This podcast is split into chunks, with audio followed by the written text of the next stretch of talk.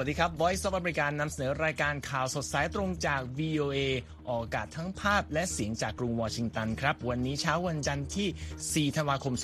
2566 ตามเวลาในประเทศไทย มีผมนพรัชชัยเฉลิมมงคล และคุณทรงพจน์สุภาผลร่วมกันนำเสนอรายการครับสำหรับหัวข้อข่าวที่น่าสนใจในวันนี้รัฐบาลวอชิงตัน ร้องขออิสราเอลช่วยปกป้องพลเรือนในกาซา เพนตากอนเผยเรือรบสหรัฐและเรือพาณิชย์ถูกลูกหลงสงครามอิสราเอลฮามาส อินโดนีเซียเร่งค้นหาเหยื่อพายุฝนน้ำท่วมฉับพลันและดินถล่ม วงร็อกอเมริกันคิสเปิดตัวอวตารตอกย้ำตำนานไม่มีวันตาย และ Queen Bey บิยอนเซ่เบียด Hunger Games ตกบัลลังก์หนังทำเงินไปแล้ว และเสริมข่าววันนี้ครับเฮนรี่คิสซิงเจอร์กับนโยบายต่างประเทศ ที่ยังส่งแรงกระเพื่อมทั่วเอเชีย รวมทั้งชาวอเมริกันคนหนึ่งกลายมาเป็นผู้รับการปลูกถ่ายดวงตาคนแรกของโลก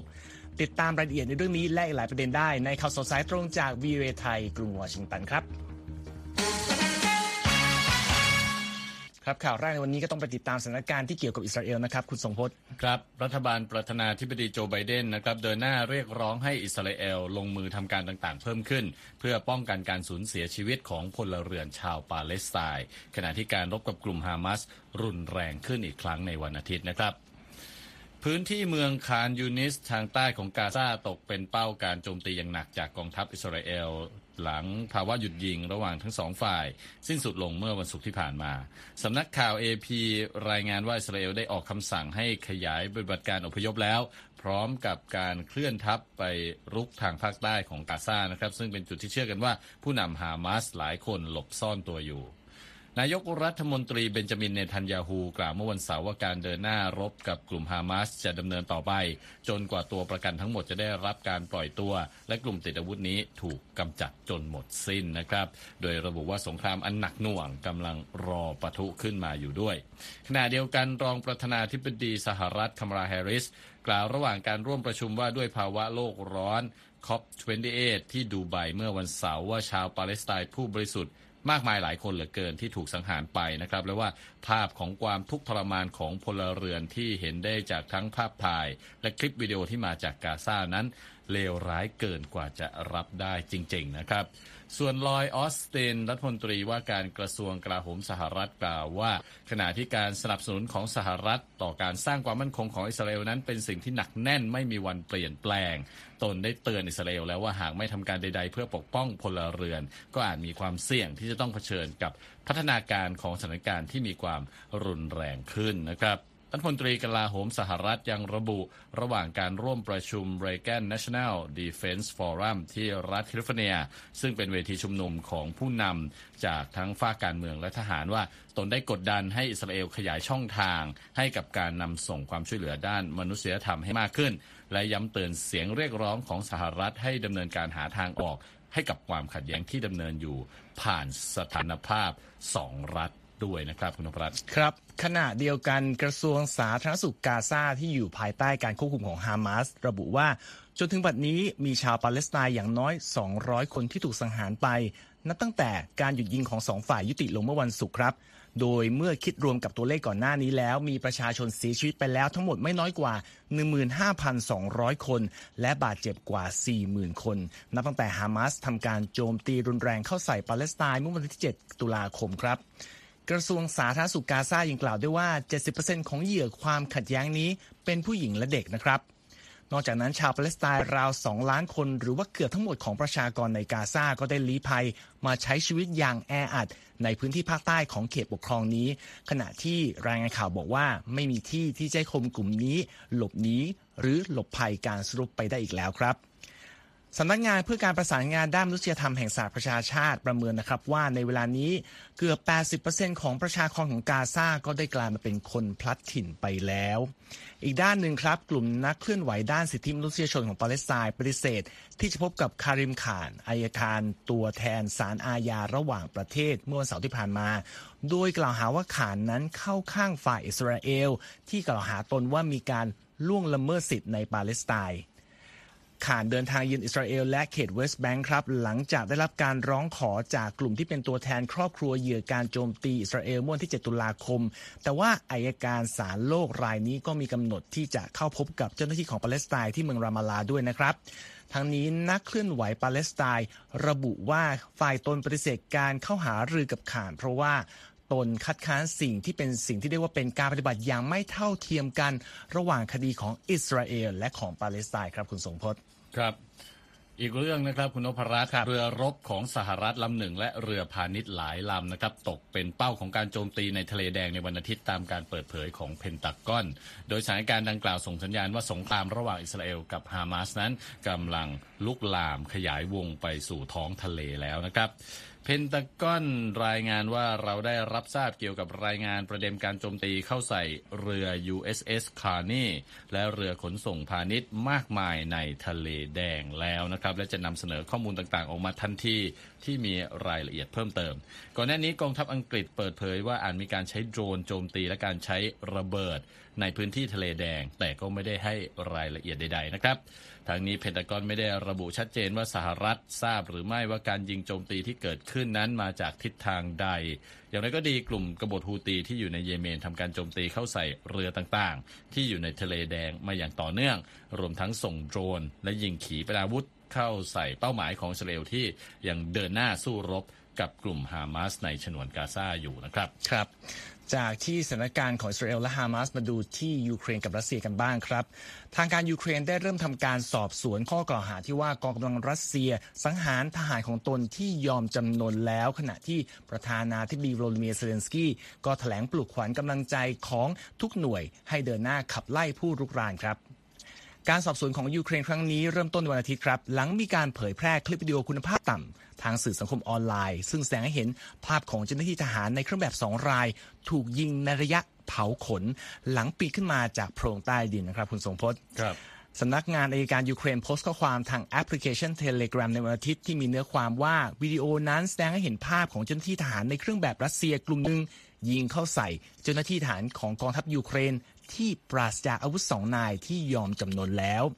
คลิปดังกล่าว ปรากฏขึ้นวันแรกเมื่อวันเสาร์นะครับ ผ่านบัญชีเทเลกรามที่ชื่อ Deep State ซึ่งเป็นเขาบอกว่าช่องยอดนิยมของคนยูเครน ที่ติดตามรายงานข่าวเกี่ยวกับสงครามครับ อย่างไรก็ดีนะครับจนถึงบัดนี้ ก็ยังไม่มีความเห็นใด ๆ เกี่ยวกับเรื่องนี้ออกมาจากฝั่งรัสเซีย ขณะที่ก็ยังไม่มีฝ่ายใดตรวจสอบได้ว่าคลิปวิดีโอนี้เป็นของจริงหรือไม่ และว่าจริง ๆ แล้วสิ่งที่เกิดขึ้นในคลิปคืออะไรและหรือแม้แต่ว่าคลิปนี้ถูกบันทึกไว้เมื่อใดกันแน่ครับ ถึงกระนั้นสำนักงานอัยการสูงสุดยูเครนระบุว่า หากสิ่งที่เกิดขึ้นในคลิปได้รับการยืนยันว่าเป็นเรื่องจริง กรณีนี้ก็จะถือเป็นอาชญากรรมสงครามทันที กรุงเคียฟและชาติพันธมิตร ตะวันตกทั้งหลายนะครับ รวมทั้งองค์กรระหว่างประเทศด้านมนุษยธรรมต่างๆ ออกมากล่าวหากรุงมอสโกอย่างต่อเนื่องว่าทำการละเมิดกฎหมายสากลว่าด้วยมนุษยธรรม ตั้งแต่เริ่มทำการรุกรานยูเครนอย่างเต็มรูปแบบเมื่อเดือนกุมภาพันธ์ปี 2022 แม้ว่าเครมลินจะปฏิเสธข้อกล่าวหาทั้งหมดนี้มาตลอดก็ตามครับ ขณะเดียวกันสำนักข่าว RIA ของรัสเซียรายงานในวันอาทิตย์ว่าทัเทียนามอสคาโควากรรมธิการด้านสิทธิมนุษยชนของรัสเซีย และดมิโตรลูบิเนตส์ผู้ตรวจการแผ่นดินด้านสิทธิมนุษยชนของยูเครน มีแผนจะเดินทางเยี่ยมเชลยศึกที่ต่างฝ่ายต่างจับกลุ่มตัวไว้ในเร็วๆนี้นะครับ ขณะเดียวกันนะครับกระทรวงกลาโหมของรัสเซียเปิดเผยในวันอาทิตย์ว่ากองกำลังรัสเซียได้ยิงถล่มที่ทำการใหญ่ของระบบป้องกันการโจมตีทางอากาศ และศูนย์กลางเตือนภัยของยูเครนในเมืองดนีโปรทางตะวันออกของยูเครนครับและในช่วงเช้าวันอาทิตย์เช่นกันยูเครนรายงานว่า ระบบป้องกันการโจมตีทางอากาศของตนก็ทำลายโดรน 10 ลำ จากทั้งหมด 12 ลำที่รัสเซียส่งเข้ามา ก่อนที่ อากาศยานไร้คนขับทั้งหมดจะถึงเป้าหมายอย่างไรก็ดีรอยเตอร์ระบุว่า ยังไม่สามารถตรวจสอบรายงานการสู้รบที่ต่างฝ่ายต่างเอามาเปิดเผยได้ว่าเป็นความจริงหรือไม่อย่างไรนะครับ อีกส่วนหนึ่งครับในการแถลงข่าวประจำวันเมื่อคืนวันเสาร์ที่ผ่านมาประธานาธิบดีโวโลดิเมียร์ เซเลนสกี้กล่าวขอบคุณทุกฝ่ายที่มีส่วนร่วมในการสู้รบกับการรุกรานของยูเครน ซึ่งรวมความถึงเจ้าหน้าที่ทหาร เจ้าหน้าที่หน่วยงานฉุกเฉินสำนักงานตำรวจ และกองกำลังสำรองแห่งชาติและอีกหลายหน่วยนะครับ โดยประธานาธิบดีเซเลนสกี้ระบุว่า สิ่งที่สำคัญก็คือทุกคนยังคงมุ่งมั่นไปสู่เป้าหมายเดียวกัน สิ่งที่สำคัญก็คือทุกๆ สัปดาห์เราแต่ละคนสามารถพูดได้ว่าเราได้มีส่วนร่วมในการช่วยปกป้องประเทศด้วยกันนะครับ อันนี้ก็เป็นสถานการณ์ล่าสุดจากยูเครนครับ อีกประเด็นหนึ่งที่สืบเนื่องมาจากสัปดาห์ที่แล้วนะครับ พูดถึงเฮนรี่คิสซินเจอร์อดีตครับรัฐมนตรีว่าการกระทรวงการต่างประเทศสหรัฐ พูดถึงแก่กรรมไปเมื่อสัปดาห์ที่ผ่านมานะครับ ก็ถูกจดจำไปทั่วโลกนะครับ ในฐานะอัจฉริยะด้านนโยบายการต่างประเทศในยุคสงครามเย็น และเป็นผู้ผลักดันจีนให้เข้าสู่ประชาสังคมรวมทั้งยังมีเอ่อ บทบาทสำคัญต่อเศรษฐกิจโลกในเวลานั้นด้วยนะครับ และคุณทรงพจน์สุภาผลมีรายละเอียดเกี่ยวกับสิ่งที่คิสซินเจอร์ได้ทิ้งเอาไว้ แล้วก็มีผลต่อนานาประเทศมานำเสนอนะครับ ใช่ครับ เราจะพูดถึงนะฮะในส่วนของภูมิภาคเอเชียตะวันออกเฉียงใต้นะครับครับหลายประเทศเนี่ยได้รับแรงกระเพื่อมจากนโยบายต่างประเทศของสหรัฐในยุคที่เฮนรี่คิสซิงเจอร์เป็นรัฐมนตรีต่างประเทศนะฮะก็คือในช่วงที่ เอ่อเกิดสงครามเย็นในช่วงที่เกิดสงครามเวียดนามนั่นเองนะครับครับไปดูในส่วนของประเทศไทยกันก่อนนะครับ คุณนพรัตน์ครับสำหรับประเทศไทยนั้น อดีตนายกรัฐมนตรีอานันท์ปันยารชุนนะครับกล่าวกับ VOA ภาคภาษาไทยเมื่อเดือนพฤษภาคมปีนี้นะครับในโอกาสครบรอบวันคล้ายวันเกิด 100 ปีของเฮนรี่คิสซิงเจอร์นะครับโดยบอกว่า ตอนนั้นคนไทยจำนวนไม่น้อยไม่เข้าใจเมืองจีน ถือว่าจีนเป็นคอมมิวนิสต์คบไม่ได้ ซึ่งนโยบายเปิดประตูสู่จีนของคิสซิงเจอร์ได้ช่วยสร้างแรงกระเพื่อมต่อไทยในส่วนนี้ด้วยนะครับ นอกจากนี้ยังรวมถึงความสัมพันธ์ ระหว่างไทยกับสหรัฐในตอนนั้น ซึ่งมุ่งเน้นไปได้ที่ด้านการทหารมากกว่าการทูตนะครับนั่นก็เป็นมุมมองของอดีต นายกรัฐมนตรีไทยนะครับ ในส่วนของอินโดจีนนะครับเวียดนามกัมพูชาและลาวนั้นคิสซิงเจอร์ถูกจดจำในฐานะผู้จัดวางกลยุทธ์กลยุทธ์สงคราม ที่นำไปสู่การทำลายและการสังหารประชาชนจำนวนมากนะครับแลร์รี่เบอร์แมนศาสตราจารย์กิตติคุณแห่งมหาวิทยาลัยแห่งรัฐแคลิฟอร์เนีย วิทยาเขตเดวิส ผู้เชี่ยวชาญเรื่องสงครามเวียดนามกล่าวกับ VOA ภาคภาษาเวียดนาม บอกว่าหากเราพูดถึงเฉพาะ เอเชียตะวันออกเฉียงใต้ การตัดสินใจของคิสซิงเจอร์ในแถบนี้ถือเป็นหายนะต่อประชาชนบริสุทธิ์หลายแสนคนนะครับ ไม่ว่าเขาจะฉลาดล้ำแค่ไหน หรือมีความเก่งกาจด้านการเจรจาแค่ไหนก็ตาม และว่านั่นคือคำตัดสินทางประวัติศาสตร์ที่มีต่อเขานะครับในช่วงสงครามเวียดนามครับระหว่างปี 1965 ถึง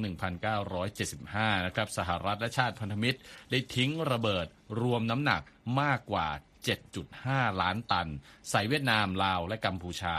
ซึ่งมากกว่าปริมาณระเบิดที่ใช้ในยุโรปและเอเชียในช่วงสงครามโลกครั้งที่ 2 ถึง 2 เท่านะครับ อ้างอิงจากข้อมูลในเว็บไซต์ Story Maps นักวิเคราะห์บอกว่านโยบายต่างประเทศของคิสซิงเจอร์ที่มีเป้าหมายปราบปรามคอมมิวนิสต์ในเวียดนามเหนือ ซึ่งได้รับการสนับสนุนจากสหภาพโซเวียตและจีนนั้น คือสาเหตุที่ทำให้ประชาชนหลายแสนคนต้องจบชีวิตลงนะครับ ระหว่างปี 1964 ถึง 1973 นะครับ กองทัพสหรัฐทิ้งระเบิดรวม 4,000 ล้านลูกใส่ลาวนะครับ โดยมีเป้าหมายทำลายพื้นที่ที่เรียกว่าโฮจิมินห์ Trail ซึ่งเป็นเส้นทางที่กองทัพเวียดนามเหนือใช้ลำเลียงกำลังพลและอาวุธไปยังเวียดนามใต้ทำให้ลาวกลายเป็นประเทศที่ถูกถล่มด้วยระเบิดมากที่สุดในโลกนะครับ อ้างอิงจากเว็บไซต์ Legacies of War และทำให้มี ผู้เสียชีวิตหลายหมื่นคนในครั้งนั้นนะครับ ไปดูกันที่กัมพูชาบ้างคุณนพรัตน์ครับเอริน ลิน ผู้ช่วยศาสตราจารย์คณะรัฐศาสตร์มหาวิทยาลัยโอไฮโอสเตทนะครับ เขียนไว้ในหนังสือชื่อ When the Bombs Stopped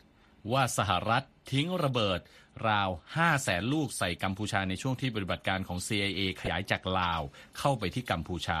ซึ่งคาดว่าทำให้มีประชาชนเสียชีวิตราว 150,000 คนนะครับ ตามข้อมูลจากเบนเคียแนนนักประวัติศาสตร์ จากมหาวิทยาลัยเยลในสหรัฐโครงการศึกษาด้านการสังหารล้างเผ่าพันธุ์นะครับของมหาวิทยาลัยเยลยังบอกด้วยว่า การทิ้งระเบิดอย่างหนักหน่วงของสหรัฐในกัมพูชาในช่วงสงครามเวียดนามนะครับทำให้ประชาชนจำนวนมากเนี่ยหันไปเข้าร่วมกับกลุ่มแข็งข้อต่อต้านจนนำไปสู่การรัฐประหารในปี 1970 การขึ้นสู่อำนาจของกองกำลังเขมรแดง จนกระทั่งถึงเหตุการณ์สังหารล้างเผ่าพันธุ์ชาวกัมพูชาที่เราเคยได้ยินกันมา นั่นเองนะครับครับกองทัพสหรัฐเดินทางออกจากเวียดนามเมื่อปี 1973 แต่ว่า 50 ปีหลังจากนั้นยังคงมีการพบระเบิดที่ไม่ทำงานจำนวนมากในเวียดนาม ลาวและกัมพูชาครับรอสจันทราบทนักประวัติศาสตร์เขมร และที่ปรึกษาของอดีตนายกรัฐมนตรีฮุนเซนกล่าวกับ VOA ภาคภาษาเขมรว่า เฮนรี่คิสซิงเจอร์ต้องรับผิดชอบต่อการดึงกัมพูชาเข้าร่วมในสงครามทำให้มีผู้เสียชีวิตมากมาย และมีระเบิดตกค้างในกัมพูชาจวบจนปัจจุบัน ส่วนโสภาวเอียนะครับนักรัฐศาสตร์อเมริกันเชื้อสายกัมพูชากล่าวกับสื่อวอชิงตันโพสต์บอกว่าความจริงที่น่าเศร้าก็คือ เขาทิ้งมรดกเอาไว้ ซึ่งชาวกัมพูชาจำนวนมาก ต้องเป็นผู้ชดใช้ และทุกวันนี้ยังคงมีประชาชนที่สูญเสียอวัยวะต่างๆ หรือเสียชีวิตจากความพยายามดำเนินชีวิตของพวกเขาบนพื้นที่ที่เต็มไปด้วยระเบิดนะครับ ยังไม่หมดนะครับ คุณนพรัตน์ครับยังมีที่ติมอร์ตะวันออกนะครับ แบรดซิมสันศาสตราจารย์คณะประวัติศาสตร์ มหาวิทยาลัยแห่งรัฐคอนเนตทิคัตกล่าวว่าคิสซิงเจอร์คือผู้รับผิดชอบต่อการสนับสนุนให้อินโดนีเซีย รุกรานติมอร์ตะวันออกในปี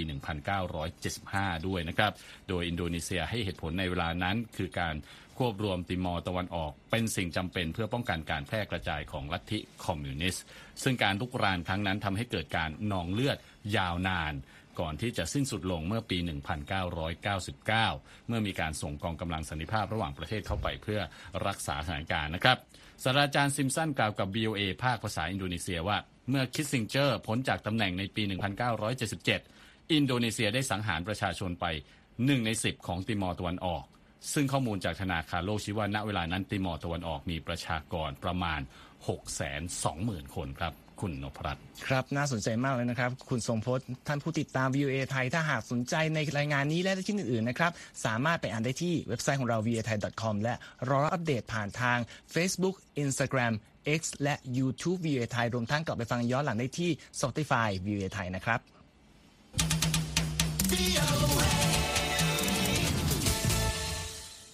ครับมาติดตามข่าวที่แถวเอเชียกันบ้างครับ เจ้าหน้าที่หน่วยกู้ภัยอินโดนีเซีย พบร่างชายผู้หนึ่งที่ถูกฝังอยู่ภายใต้โคลนและหินจำนวนหลายตันนะครับ ที่เกิดจากเหตุดินถล่ม เพราะว่าเหตุการณ์น้ำท่วมฉับพลันบนเกาะสุมาตรา ขณะที่ยังมีผู้สูญหายอย่างน้อย 11 คนตามข้อมูลในวันอาทิตย์ครับ รายงานข่าวระบุว่าโคลนหินและต้นไม้ที่รวมกันแล้วมีน้ำหนักหลายตันนะครับ ถูกน้ำพัดพาไหลลงมาจากภูเขาแห่งหนึ่ง เมื่อคืนวันศุกร์ที่ผ่านมาหลังเกิดฝนตกอย่างหนักที่ทำให้เกิดภาวะแม่น้ำล้นตลิ่งและน้ำท่วมหมู่บ้านหลายแห่ง ใกล้ๆกับทะเลสาบโทบาของจังหวัดสุมาตราเหนือนะครับเจ้าหน้าที่กู้ภัยได้ใช้รถแบ็คโฮหลายคัน รวมทั้งสุนัขดมกลิ่น และก็ใช้มือเปล่า ขุดซากบ้านเรือนที่หมู่บ้านแห่งหนึ่งที่รับความเสียหายรุนแรงที่สุด เพื่อหวังจะพบผู้รอดชีวิตรวมทั้งร่างผู้เสียชีวิตจากภัยพิบัติครั้งนี้ ตามการเปิดเผยของโฆษกหน่วยงานด้าน การค้นหาและกู้ภัยในพื้นที่ครับ นอกจากนี้มีการส่งนักดำน้ำพร้อมอุปกรณ์โซน่านะครับลงไปดำค้นหาร่างเหยื่อในทะเลสาบโทบาด้วย สำนักงานจัดการภัยพิบัติแห่งชาติอินโดนีเซียระบุว่าภาวะดินถล่มและน้ำท่วมฉับพลันได้สร้างความเสียหาย ให้กับบ้านอย่างน้อย 35 หลัง โบสถ์หนึ่งหลัง โรงเรียนหนึ่งแห่ง และโรงแรมอีกหนึ่งแห่งในหมู่บ้านซิมันกุลัมเป แล้วก็ทำให้ประชาชน 55 ครัวเรือนต้องหนีภัย ไปอาศัยที่หลบภัยชั่วคราวที่ทางรัฐบาลจัดให้ครับ ทั้งนี้ฤดูฝนระหว่างเดือนตุลาคมและเดือนมีนาคมของอินโดนีเซีย คือช่วงที่มักเกิดเหตุน้ำท่วม และดินถล่มบ่อยครั้งครับ กลับไปต่อกันที่อินเดียนะครับครับ พักภารติยาชนตานะครับซึ่งเป็นพักรัฐบาลอินเดียกว่าเสียงสนับสนุนจาก 3 ใน 4 รัฐสำคัญ ในการเลือกตั้งส่วนภูมิภาคนะครับโดยชนะครั้งชัยชนะครั้งนี้ถือเป็นแรงกระตุ้นสำคัญสำหรับนายกรัฐมนตรีนเรนทาโมดี ก่อนที่จะมีการเลือกตั้งทั่วประเทศในเดือนพฤษภาคมปีหน้านะครับตามรายงานของรอยเตอร์สผลการนับคะแนนที่มีการประกาศออกมาในวันอาทิตย์เป็นผลการเลือกตั้งที่เกิดขึ้นเมื่อเดือนที่แล้วนะครับในรัฐราชสถาน รัฐมัธยประเทศ รัฐจันทีคระและรัฐเตลังคานานะครับ โดยพรรค BJP หรือว่าพรรคภรตยาชนตานะครับ สามารถคว้าชัยได้ในรัฐราชสถานและรัฐจันทีคระนะครับ ซึ่งพรรคคองเกรสซึ่งเป็นพรรคฝ่ายค้านเคยควบคุมไว้ และรักษาฐานเสียงในรัฐมัธยประเทศไว้ได้ รอยเตอร์สบอกว่าผลการนับคะแนนที่มาจากคณะกรรมการเลือกตั้งอิสระนี้แสดงให้เห็นว่าพรรค BJP ทำผลงานได้ดีกว่าคาดนะครับ เพราะก่อนหน้านี้การสำรวจความคิดเห็นประชาชน ชี้ว่าพรรครัฐบาลและพรรคฝ่ายค้านนั้น น่าจะได้คะแนนในระดับที่สูสีกันนะครับครับและแม้พรรคคองเกรสจะสามารถคว้าชัยในรัฐไตลังคานามาได้เป็นครั้งที่ 2 ในปีนี้นะครับ ผลการนับคะแนนในวันอาทิตย์ยังถือเป็นความปราชัยของพรรคนี้ เพราะประชาชนผู้มีสิทธิ์ออกเสียงของ 4 รัฐนี้มีมากกว่า 160 ล้านคน ซึ่งหมายถึง 82 ที่นั่งในรัฐสภาอินเดียที่มีสมาชิกทั้งหมด 543 ที่นั่งครับคุณนพรัตน์ครับ มาติดตามรายงานเกี่ยวกับเทคโนโลยีด้านการแพทย์กันบ้างครับศัลยแพทย์ได้ทำการผ่าตัดปลูกถ่ายดวงตาทั้งดวงเป็นครั้งแรกของโลกนะครับหลังจากที่ได้ผ่าตัดปลูกถ่ายใบหน้าไปแล้ว แต่ว่าเรื่องดังกล่าวถึงแม้จะเป็นความก้าวหน้าทางการแพทย์ก็ยังไม่ทราบแน่นะครับว่าชายผู้นี้จะสามารถกลับมามองด้วยดวงตาข้างซ้าย ที่รับการปลูกถ่ายหรือไม่ คุณธัญพรสุนทรวงศ์มีรายเอียดเรื่องนี้มานำเสนอครับ ในระหว่างการทำงาน อุบัติเหตุจากสายไฟฟ้าแรงสูง ได้ทำลายใบหน้าและดวงตาข้างหนึ่งของแอรอนเจมส์ไปเกือบหมด ในขณะที่ตาขวาของเขายังคงทำงานอยู่ แต่ศัลยแพทย์ที่ NYU Langone Health หวังว่าการปลูกถ่ายดวงตาดวงใหม่แทนดวงตาข้างซ้ายที่หายไป จะช่วยให้การศัลยกรรมใบหน้าใหม่ของเขาดูดีขึ้น เพราะดวงตาใหม่นี้จะช่วยรองรับเบ้าตาและเปลือกตาที่ได้รับการปลูกถ่ายไปแล้วค่ะ ทีมแพทย์ที่ NYU ประกาศเมื่อไม่นานมานี้ว่า จมส์กำลังฟื้นตัวได้ดีจากการปลูกถ่ายสองครั้งเมื่อเดือนพฤษภาคมที่ผ่านมา และดวงตาที่ได้รับบริจาคมาก็ดูมีคุณภาพดีอย่างน่าทึ่งอีกด้วยค่ะ I still don't have any movement in it yet. My eyelid, I can't go in yet, but แอรอนเจมส์ชายวัย 46 ปี จากเมืองฮอตสปริงส์ รัฐอาร์คันซอ บอกกับ AP หลังจากที่แพทย์ได้ทำการตรวจเช็คดวงตาของเขาว่า เขารู้สึกดีแม้จะยังไม่สามารถขยับดวงตาหรือกระพริบตาได้ แต่ก็สามารถรับรู้ความรู้สึกได้บ้างแล้ว และเขาหวังว่าแพทย์จะสามารถนำสิ่งที่ได้เรียนรู้จากการผ่าตัดครั้งนี้ ไปช่วยผู้ป่วยคนต่อๆไปได้ค่ะ ทุกวันนี้การปลูกถ่ายกระจกตาซึ่งเป็นเนื้อเยื่อใสที่อยู่ด้านหน้าของดวงตา เป็นเรื่องปกติในการรักษาการสูญเสียการมองเห็นบางประเภท แต่การปลูกถ่ายดวงตาทั้งดวง เช่นลูกตา หลอดเลือดหล่อเลี้ยงดวงตา และเส้นประสาทที่ต้องเชื่อมต่อกับสมอง ยังถือว่าเป็นเรื่องที่ยากมากสำหรับแพทย์ที่จะรักษาอาการตาบอดนะคะ แต่ไม่ว่าจะเกิดอะไรขึ้นในอนาคตการผ่าตัดของเจมส์ช่วยให้นักวิทยาศาสตร์ได้เห็นถึงการที่ดวงตาของมนุษย์ พยายามรักษาตัวเองในแบบที่ไม่เคยมีมาก่อนค่ะ We're, not claiming that we are going to restore sight. We're just getting one step closer. นายแพทย์เอดูอาร์โดโรดริเกสหัวหน้าแผนกศัลยกรรมตกแต่งของ NYU ซึ่งเป็นผู้นำการผ่าตัดครั้งนี้กล่าวว่า เราไม่ได้บอกว่าจะสามารถฟื้นฟูการมองเห็นของผู้ป่วยได้ แต่เราก็เข้าใกล้ไปอีกขั้นหนึ่งแล้ว ผู้เชี่ยวชาญบางคนเกรงว่า ดวงตาที่ปลูกถ่ายไปแล้วจะเหี่ยวย่นลงอย่างรวดเร็วเหมือนกับลูกเกด แต่เมื่อนายแพทย์โรดริเกสเปิดดูเปลือกตาข้างซ้ายของเจมส์เมื่อเดือนที่แล้ว ดวงตาสีน้ำตาลแดงที่ได้รับบริจาคกลับดูอวบอิ่ม และเต็มไปด้วยของเหลวเหมือนกับดวงตาสีฟ้าของเขาเอง และแพทย์ก็เห็นว่าเลือดในดวงตาข้างที่ได้รับการปลูกถ่ายนั้น ไหลเวียนดีและไม่มีสัญญาณของการไม่ยอมรับการรักษาเลยค่ะ นายแพทย์เจฟฟรีย์โกลด์เบิร์ก หัวหน้าภาควิชาจักษุวิทยาแห่งมหาวิทยาลัยสแตนฟอร์ด ซึ่งศึกษาในเรื่องการผ่าตัดปลูกถ่ายดวงตามาเป็นเวลานานแล้ว เรียกการผ่าตัดครั้งนี้ว่าเป็นเรื่องที่น่าตื่นเต้น แต่อุปสรรคของเรื่องนี้อยู่ที่ว่า จะทำให้เส้นประสาทตางอกขึ้นมาใหม่ได้อย่างไร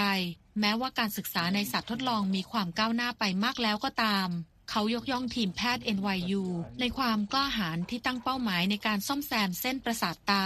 และหวังว่าการปลูกถ่ายนี้จะกระตุ้นให้เกิดการวิจัยในเรื่องนี้มากขึ้น การศัลยกรรมปลูกถ่ายใบหน้ายังเป็นกรณีที่พบไม่มากนัก และยังมีความเสี่ยงอีกด้วยนะคะ โดยเจมส์เป็นรายที่ 19 ในสหรัฐ และเป็นรายที่ 5 ที่นายแพทย์โรดริเกสเป็นผู้ทำการผ่าตัดให้ และการทดลองเกี่ยวกับดวงตาก็ทำให้มีความยุ่งยากซับซ้อนมากขึ้นไปอีกแต่เจมส์คิดว่าคงไม่มีอะไรที่จะแย่ไปกว่าการที่ดวงตาที่ได้รับบริจาคมาไม่สามารถใช้งานได้ โดยแพทย์จะติดตามดูพัฒนาการของดวงตาที่ได้รับการปลูกถ่ายใหม่นี้เป็นวันๆไปค่ะธัญพรสุนทรวงศ์ VOA ภาคภาษาไทย กรุงวอชิงตันค่ะ ขอบคุณครับคุณธัญพร พักกันสักครู่นะครับ มีข่าวบันเทิงรออยู่ในช่วงท้ายครับ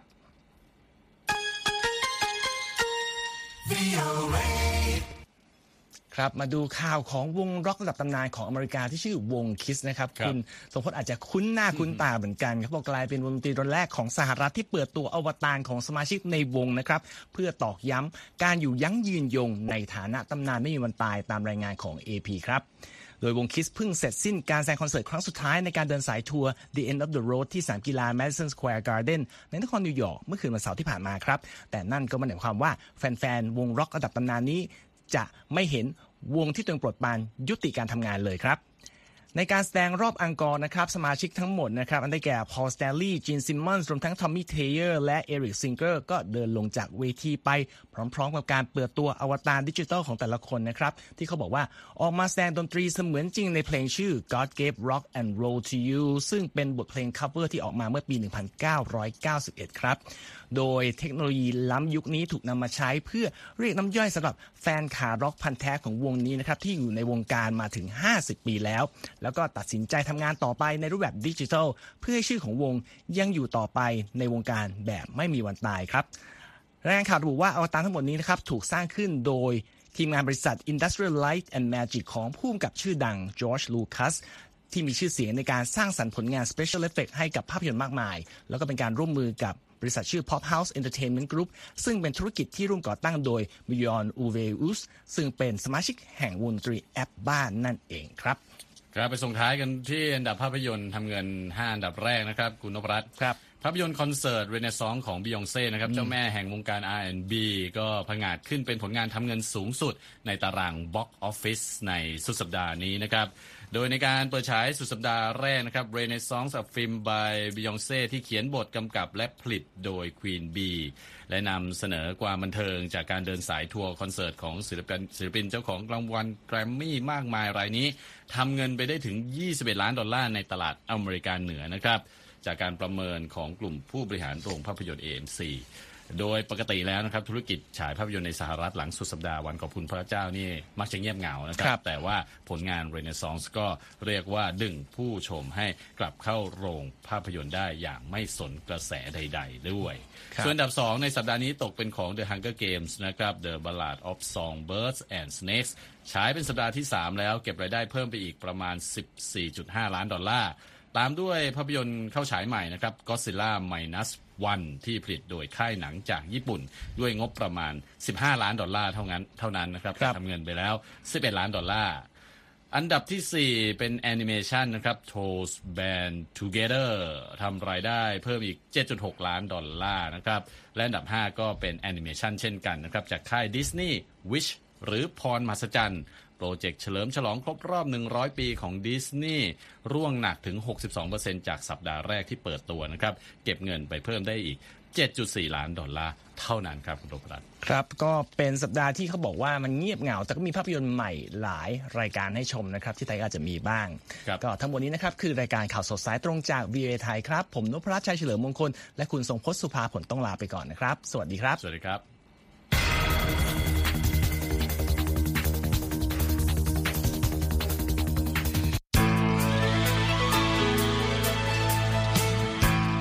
ครับ และที่จบไปเป็นรายการจาก VOA ภาคภาษาไทย รายงานสดส่งตรงจากกรุงวอชิงตัน ประเทศสหรัฐ คุณผู้ฟังสามารถติดตามข่าวสารจากทั่วโลกได้ในทุกที่ทุกเวลา ที่เว็บไซต์ voa thai com รวมถึงทุกช่องทางในโซเชียลมีเดีย Facebook YouTube Twitter และ Instagram เริ่มต้นวันด้วยการอัปเดตข่าวสารจากทั่วโลก ผ่านรายการข่าวสดสายตรงจาก VOA ภาคภาษาไทย และสุดสัปดาห์กับ VOA ทั้งยังเรียนรู้เรื่องราวทางวัฒนธรรม และไลฟ์สไตล์ ผ่านรายการภาษาอังกฤษแบบอเมริกันของเรา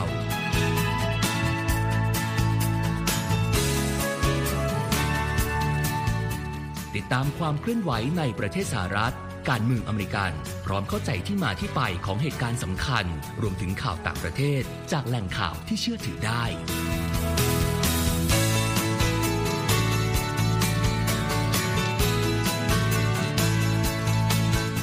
นอกจากนี้ VOA ยังมีบทสัมภาษณ์และคอนเทนต์แบบ Exclusive จากบุคคลที่น่าสนใจหลากหลายวงการ และยังมีเรื่องราวของคนไทยในประเทศสหรัฐอีกด้วย